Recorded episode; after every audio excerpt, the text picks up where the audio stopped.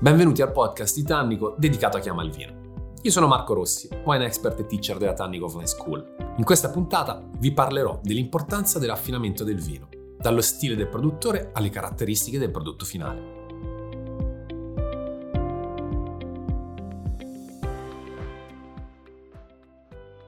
Così tanti affinamenti e così poco tempo per trattarli tutti. Ce n'è veramente per tutti i gusti. Andiamo da quelli classici, divisi per botte grande e botte piccola, volendo generalizzare.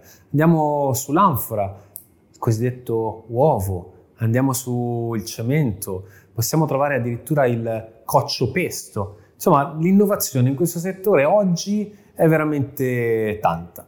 Ma io che sono un po' romantico, vorrei concentrarmi su quelli che sono i due contenitori in legno principali perché è bello pensare che comunque il vino venga affinato in un contenitore quasi vivo, in un contenitore che è fortemente legato alla, alla natura, al ciclo della natura. Stiamo parlando quindi di botte piccola contro botte grande.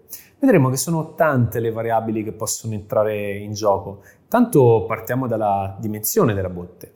La botte piccola, la cosiddetta barrique, generalmente identificata con eh, i 225 litri, ma ne esistono anche di più piccole senza dover scomodare il concetto di eh, caratello per il vin santo, per intenderci.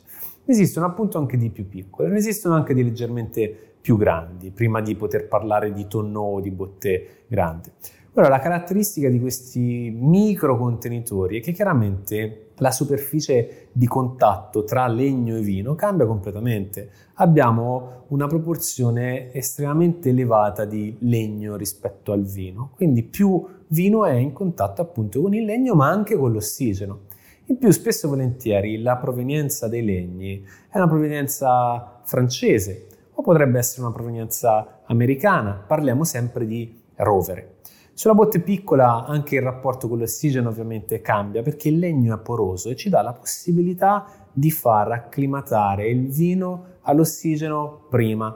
Parte una sorta di, di balletto, di danza, quindi il legno permette questa micro ossigenazione che è importante che poi potremo magari andare anche ad approfondire. Quando parliamo di botte grande cambia invece completamente questa, questa dinamica. Intanto il panorama dei legni spesso e volentieri è differente, possiamo andare su legni anche più tradizionali, tipo il castagno in Italia, che è un legno estremamente marcante. Sia nella botte piccola che nella botte grande non possiamo tralasciare comunque il ruolo fondamentale svolto dal rilascio da parte del legno di tannino, oltre che il discorso di tostatura e ovviamente anche il discorso di microossigenazione.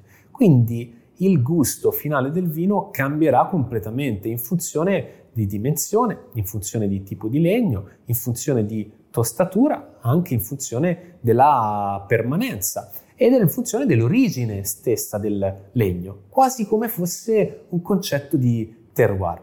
Nella botte piccola tendiamo a caricare un po' di più il vino, nella botte grande tendiamo invece a non caricare eccessivamente. I legni tradizionali italiani, come per esempio il castagno, rilasciano però una componente di tannino molto importante anche se sono i legni della tradizione. I legni francesi tendono a essere un po' più rotondi, morbidi, tendenti al dolce. E poi abbiamo per esempio il rovere americano che invece ha queste note balsamiche molto evidenti. Ed è un qualcosa che piace tantissimo ai produttori in Napa Valley che però non di rado non disdegnano l'utilizzo di rovere francese. Abbiamo poi il rover anche di Slavonia, giusto per citarne altri, o addirittura ho scoperto recentemente in un viaggio andando a visitare una tonnelleria, quindi un'azienda dove si fanno botti, che esiste anche il legno cosiddetto mongolo, quindi proveniente dalla Mongolia. È qualcosa che mi ha stupito perché conferisce al vino delle caratteristiche uniche, non riscontrabili, qualcosa che ha un'identità che vira da una sorta di affumicatura leggermente amara e un qualcosa che vira verso il balsamico, senza disdegnare però quella componente di dolcezza classica del rovere francese. L'esperienza eh, ovviamente quando si può toccare con mano è fondamentale perché ci permette di capire anche quelle che sono tutte le fasi di lavorazione sia della botte piccola che della botte grande. Intanto la prima fase è quella della cosiddetta tagliatura, si va a tagliare proprio l'albero, si va a tagliare quindi il legno seguendo quella che è la fibra stessa del legno, assecondandola. Non si fanno delle forzature in questo caso.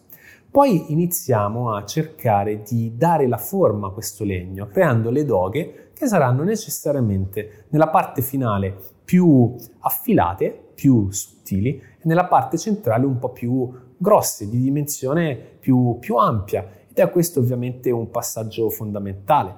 Ci sarà poi la stagionatura. Ecco, la stagionatura è uno dei momenti chiave. È una stagionatura naturale, non si fa quasi, quasi nulla ed è in questo momento che il tannino polimerizza. Quindi un tannino che in un albero tende a essere un po' verde, quindi anche al palato risulterebbe un po' graffiante, spigoloso, asciugherebbe anche un po' troppo, piano piano diventa un tannino più, più maturo. Dopodiché passiamo a quella che è la fase, ed è uno dei step più famosi in assoluto, che ho visto con i miei occhi e vi posso assicurare che è affascinantissimo, che è quello della stagionatura. Quindi iniziamo a portare il legno sul fuoco. Stiamo dando la forma alla barrique. Il fuoco, questo elemento così vivo, ci dà la possibilità di plasmare un po' il legno. Quindi iniziamo a curvare le doghe in maniera tale che potremo andare a fare la cerchiatura. Quindi questi cerchi di metallo con l'utilizzo di chiodi rigorosamente di ferro per dare appunto la classica forma della barrique oppure della botte. Il fuoco continua ad essere vivo, vedremo poi nel dettaglio esistono vari tipi di tostature, tostature più leggere, medie, tostature estremamente marcanti. In questa fase qui la danza con questo fuoco vivo dura di solito meno di un'ora, anche le tostature un pochettino più importanti tendono a non andare molto, molto oltre.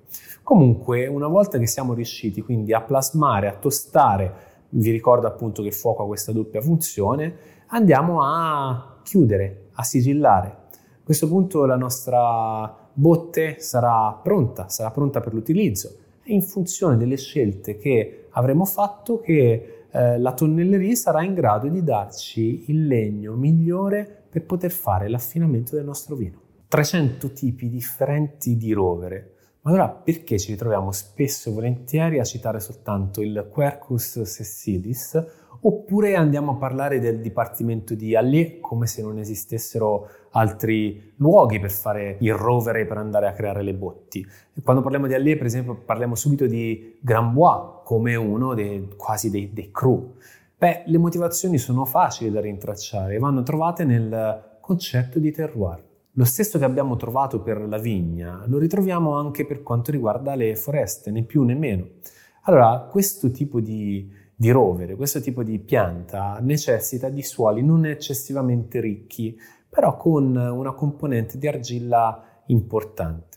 Così si riescono a sviluppare dei fusti un po' più piccoli, un po' più fini e la grana del legno diventa una grana molto elegante, appunto fine il legno diventa più malleabile, anche al tatto andiamo a percepire quasi una dolcezza tattile che poi ritroveremo anche, anche al palato.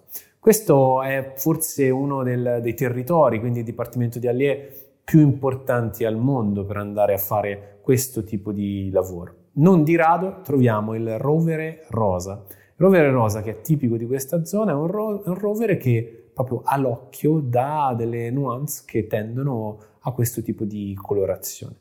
Ma quello che fa la differenza, oltre la capacità dell'uomo di andare a assecondare e lavorare il legno, sono anche le tostature. Quando parliamo di tostature abbiamo tre tipi di tostature. La tostatura leggera, generalmente dura massimo 40 minuti. La tostatura leggera raggiungiamo temperature intorno ai 190 gradi Celsius e conferisce al vino quelle note un po' più di mandorla, di chiodo di garofano, di noce moscata. Se parliamo di una tostatura invece intermedia, quindi media, siamo su delle temperature intorno ai 205 gradi. Qui andiamo oltre 40 minuti, ma siamo sempre al di sotto dei 50, quindi siamo intorno magari ai 45.